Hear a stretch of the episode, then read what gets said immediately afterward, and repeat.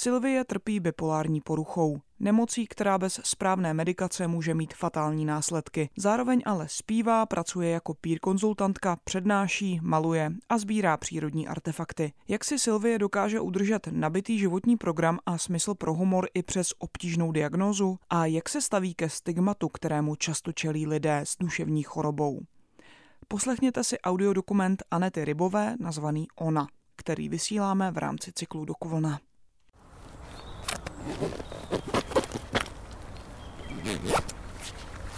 Může mít. Jdem. A tady kousínek je pohřbená naše želva. Jmenovala se Poldinka. A ona byla babochlap. Nějak jako geneticky asi blbě. Tak pak umřela brzo, no. Na želvu třeba v 12 letech, což jako málo, no. Že byla nějaká hmm. geneticky vadná. Polda. Ale ten krunýř tady někde ještě bude. V listí. Zakopaný. Sylvie je mladá brněnská zpěvačka. Vím, že bych ji ráda poznala víc. Tuším totiž, že máme něco společného. Yeah. No. A tak se jedno zimní odpoledne vydáváme na procházku magickými místy jejího dětství a povídáme si. Jen tak. Prostě o životě. Let me fly with you.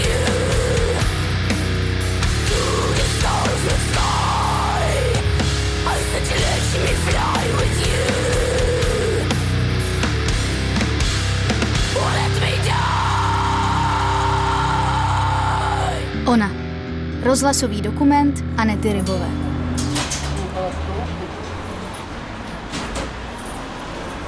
Ahoj. Čau, čau. Tak jdem? Jo, jo. Čau, Pečko. Sekne ti to. Jo. jo. Hej, s, dolů. Nesmíš tam. No. Sylvie, mm, vzpomínáš si na nějakou svou první úzkost v dětství? Jo, tak to vím naprosto přesně. A je to moje úplně první vzpomínka z dětství, co mám. Mohlo mě být tak půl roku nebo rok, ale ležela jsem v takém proutěném košíku a přišla za mnou ségra a takhle mi šahala, uh, začala nějak šáhat do obličeje. A já jsem ji odstrkovala a hrozně jsem brečela. A to je spíš taková pocitová vzpomínka, že si pamatuju, že jsem brečela proto, že mě vadilo, že mě šáhá na ten obličej, ale přitom jsem ji měla ráda a chtěla jsem, aby tam se mnou byla. Ale odstrkovala jsem, že mě vadilo, jak mě na ten obličej. A bylo mě líto, že ji odstrkuju a brečela jsem jako proto. Jedna z nejvíc intenzivnějších jako z dětství, to taky nevím, kolik mě mohlo být, už jsem chodila do školy, tak osm, dejme tomu. Uh, a o tom je vlastně písnička Six State Missed Calls, uh, co máme v, kapele. A uh, to nějak byla mamka pryč, měla nějaký slučák se školou nebo tak a mamka moc jako mezi lidi nechodí, protože má sociální fobii, takže já jsem byla zvyklá, že mamka je furt doma. A najednou mamka doma nebyla, že jo? A já jsem jako věděla, že někde je, ale nějak mě chytla nějaká prostě úzkost, nějaký hrozný strach. A najednou jsem chytla pocit, že někdo prostě ji zavraždil, rozřezal ji na kousky a části jeho těla dal po šuplících v pobytě. Tak jsem chodila úplně vyklepaná po celém bytě, otvírala jsem každý šuplík, abych se přesvědčila, že tam není její hlava. A mezi tím jsem mi furt telefonovala a měla ode mě více jak 60 zmeškaných hovorů. Proto potom písnička 68 Missed Calls. Číslo 68 je čistě náhodný a vůbec nesouvisí s Jaroslavem Jágrem.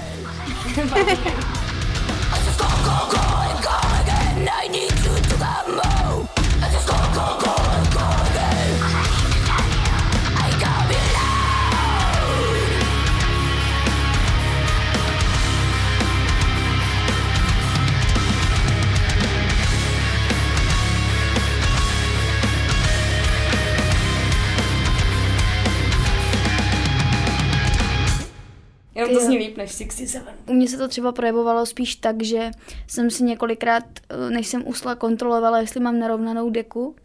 A dokud jsem ji úplně nenarovnala, tak jsem prostě nemohla usnout, protože jsem se bála, než umřu. Nebo si vzpomínám, že ve třetí třídě zhruba, možná ještě dřív, tak jsem se vždycky mamky ptala, jestli už můžu spát, nebo jestli můžu jít na záchod. Prostě jsem měla takový rituály, a když jsem je porušila, tak jsem si opravdu myslela, že, že se mi něco stane. Že prostě, že umřu. Já jsem si třeba jednu dobu vždycky před spaním musela říct nahlas good night and good get up everybody. A pak jsem k tomu přidala ještě and animals, protože jsem ráda zvířátka. A dokud jsem tohle si neřekla před spaním nahlas a Segra z toho úplně šílela. vždycky nadávala. Ježíš Maria, to je hrozný. A to. Ale fakt jsem to musela vždycky říct. A ještě a jsem si to psala do deníčku. Vždycky Jo, tam zápis prostě tři věty a pak velkým dlouhým good morning and good get up everybody and animals, tři tečky. prostě to, taky, taky no. Jo, takže takový ty rituály, to jo.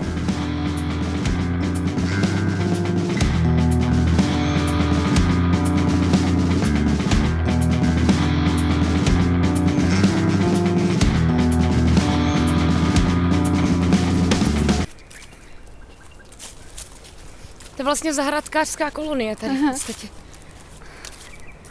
No je to tady fakt moc pěkný. No to je mraveniště, pěkně teda rozkopaný. A ono ještě na ně brzo, oni asi ještě spinkají. Mm.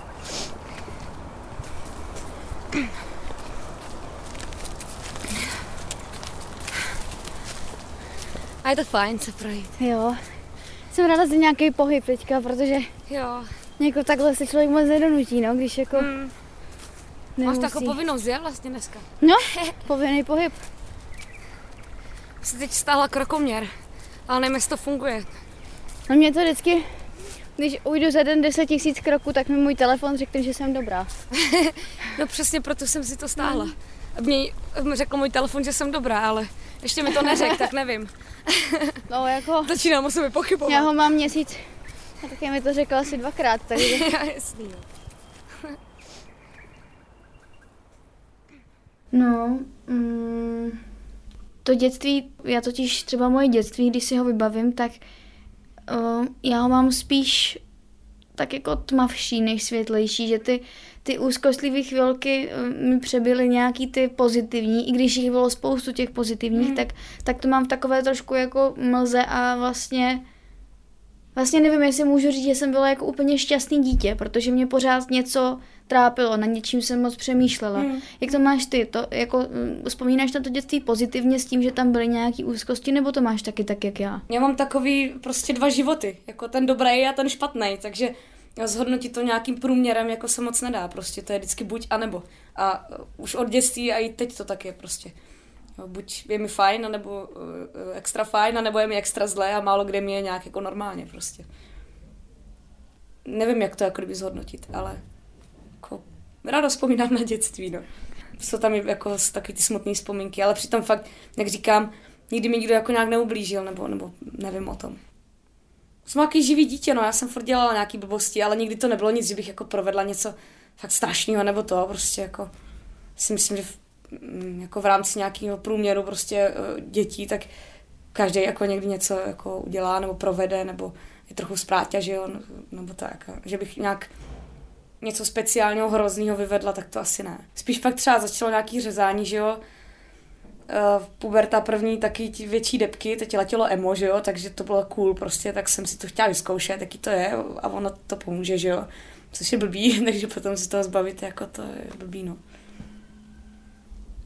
Všimli si toho vaši třeba, když jsi pořezala? Uh, tak já jsem to tajila, že jo, až pak uh, přišla nějaká tenze, člověk si to všechno uvědomil, brečel, tak jsem to řekla ségře a ta to pak řekla naším a pak jsem s tím přestala. Tak jsem s tím začala až pak znova zase někdy pozdě, než vlastně, než byla nějaká nemocnice a to, no. Tady jsou ty pulci vždycky. Metalový spermie. Půjdeme tudy. Vypadá jako stejně úplně ty rybníčky, ještě tam je jeden třetí. Ale tam ten je takový zážitkový, tenhle je takový zase přírodní, jako pro mě. Že to...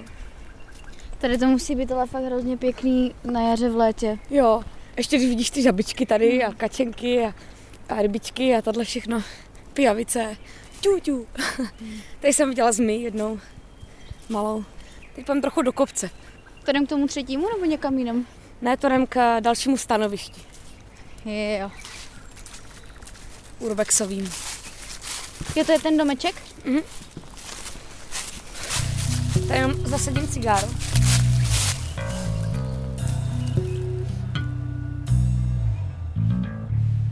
No a co kapela?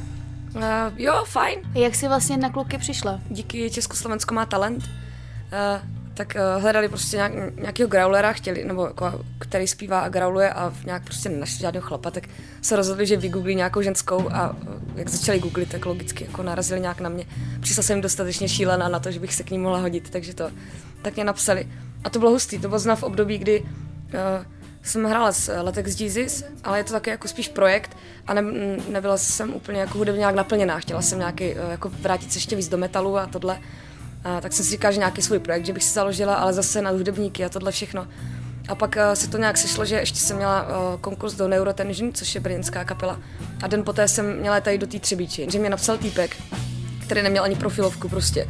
A já jsem měla pocit, že mě stolkuje, že mě vlezl do hlavy a že ví všechno přesně, co potřebuji od kapely. A teď mě to tady naservíroval a nabídl. A láká mě někam až do Třebíče, do nějakého úplně cizího města, kde mě chce zavřít do sklepa prostě a, a znásilňovat celý život nebo něco. Bylo taky divný. Ale byl tam takový takový ten pocit té jistoty, že člověk uh, si říká, tam musím jet. O tom je vlastně naše první písnička The Calling, o tom setkání, o tom pocitu, který nás jako kdyby tak nějak intuitivně jsme se jako dali dohromady. No a přijela jsem tam a během půl hodiny prostě si jako to bylo jasný, že úplně pecka.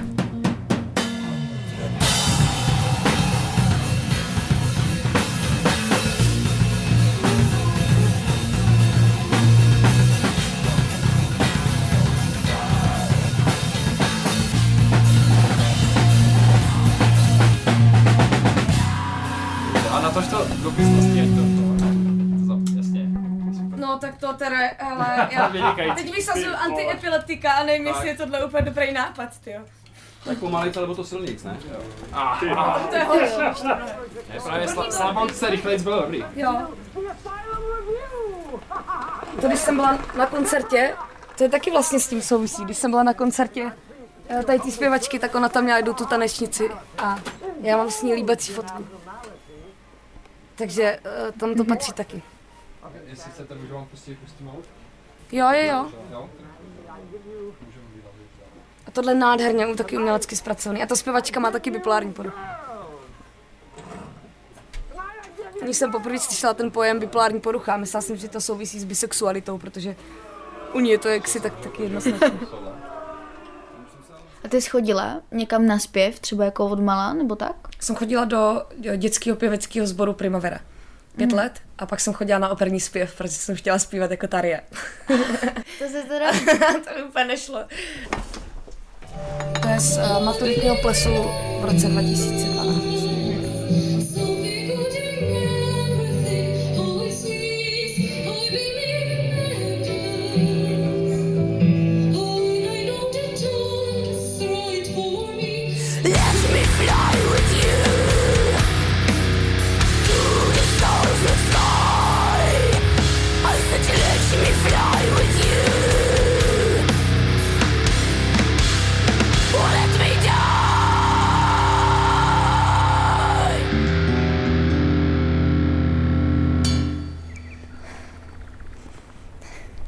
Ještě úl. Bahno. No, to ještě dobrý. To jsme furt ještě na té dálnici. Nějaký týpek se tam utopil. Tak? No, to je voda třeba, když tam ta voda náhodou je, tak má tak maximálně 10 cm, jo. To byl asi nějaký ožralý týpek. Asi jo. Je to. A jdou jsem tam našla mrtvou strnku.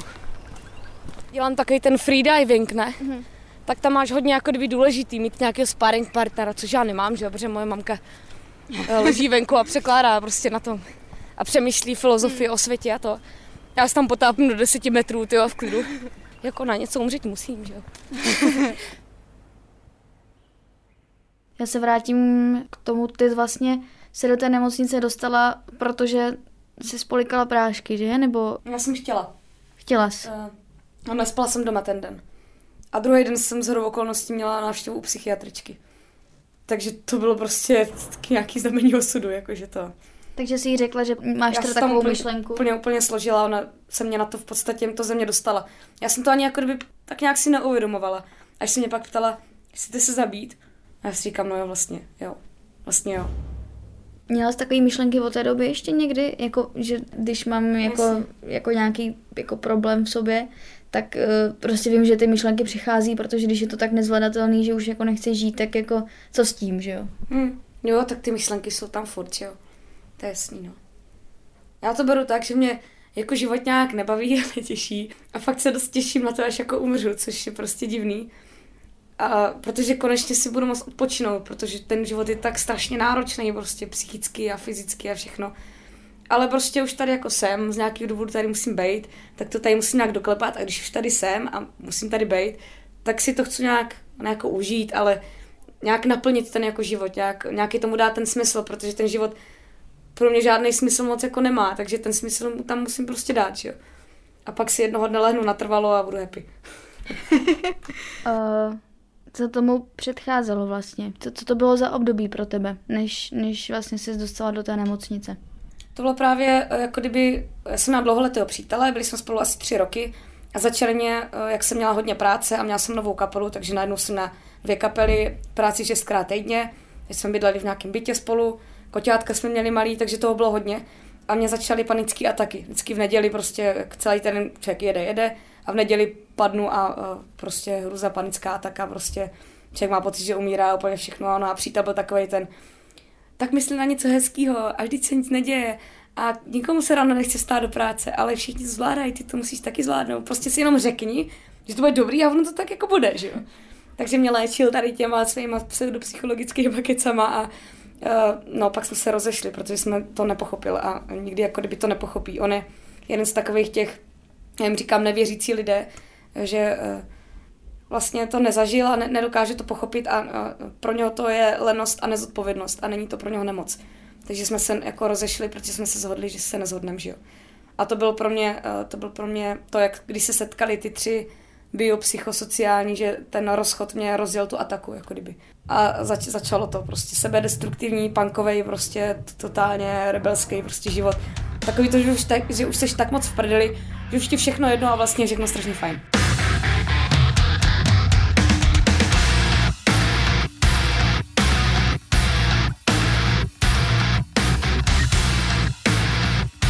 bylo jedno z nejlepších a jedno z nejhorších období zároveň v mém životě. To bylo tak punkový a tak jako hustý a tak skvělý a super, protože jsme furt někde chlastali s kamošema a pařili a to.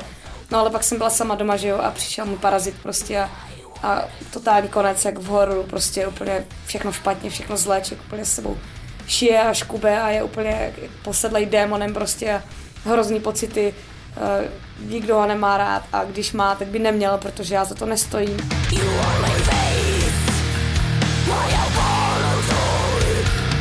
proč musím tady žít? A už mě to jako nebaví a tohle, no, takže tady prášky, per, pecka, kolik se mám vzít půlkům, tak si jich vezmu radši šest, aby to zabralo, že jo, protože z začátku ti ta půlka zabírá, ale zase do Ameriky jsem plánovala, že se odstěhujem, přesvědčila jsem dva své nejlepší kamoše, co jsme tehdy furt pařili někde, že zničíme tady tenhle ubíjející život a přestěhujeme se do Ameriky a tam začne nás tam najdu kapelu a budu jezdit ty světy a všechno a bude to pecka.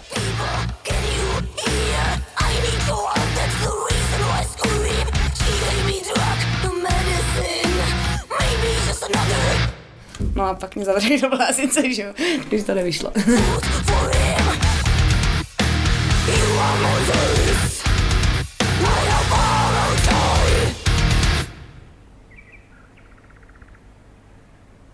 Dáš si pendrek? Dám si pendrek. Že jo? Jo. To je skvělá věc, něco sladkého, když člověk chodí takhle. Vždycky chutná úplně nejlíp. Dík. A to máme doma, to jsem mohla vzít, jo. Máme doma takových že muž dělá na těch veletrzích, mm-hmm. tak dones teď hromadu sladkostí takových. Mm-hmm. A já tady kupuju, tady by viděl. Mm-hmm. To byl konec. tak. A teď to bude zase trochu skopička. Tak. Takže fajn. Bů. Sportovkyně. No, jsem celá já. Já taky, no. Atlet roku. No. Hele, a ty teda vlastně i nějak přednášíš, že? Jo, to dělám vlastně i v rámci té práce a i mimo, mimo tu práci, tak nějak jak se jako s kým zna domluvíme a tohle tak přednáším o té své nemoci v rámci jako nějaký mhm. destigmatizace a tak. Pír konzultantka se tomu říká, je to jo, tak? Jo. To slovo vzniklo v Holandsku a pír je jako kdyby člověk se stejnou zkušeností eh, s tím daným tématem, se kterým pracuješ, takže jsou píři třeba bývalí alkoholici, bývalí feťáci, že jo, a pak tady, že jo, eh, magoři a tak, to, což jsou jako já. A je to super práce, vždycky říkám, že bych měla velký problém najít si práci, protože jsem blázen a v téhle práci jsem díky tomu, že jsem blázen.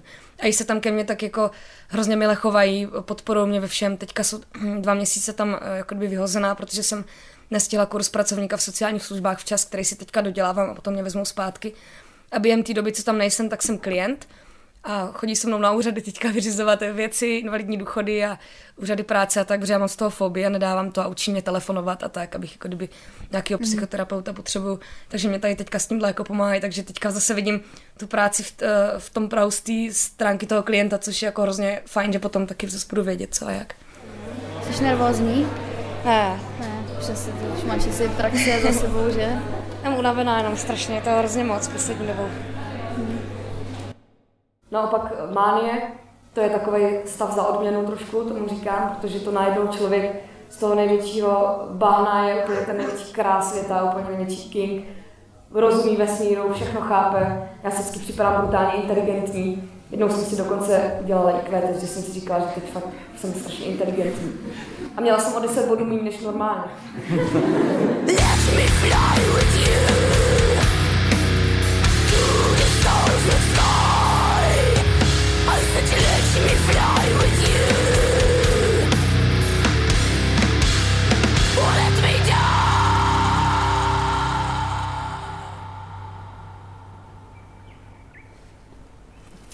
To máš třeba bunkr jeden malinký.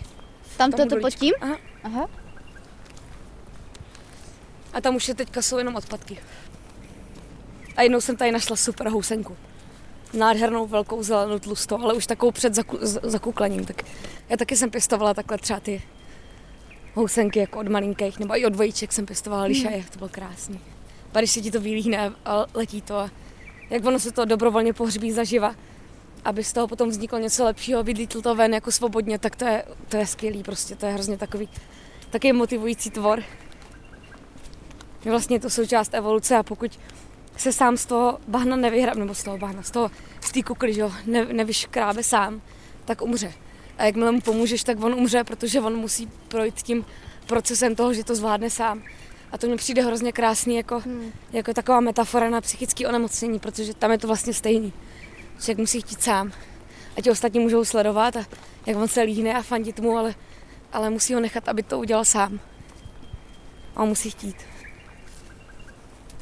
To bylo hezký. To jsem ráda, že mám natočený.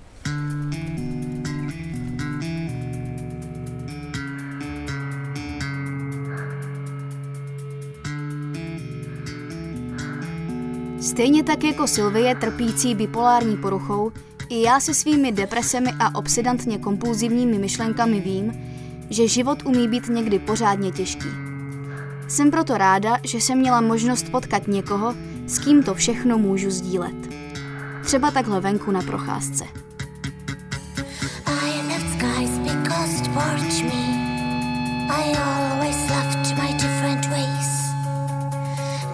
I want to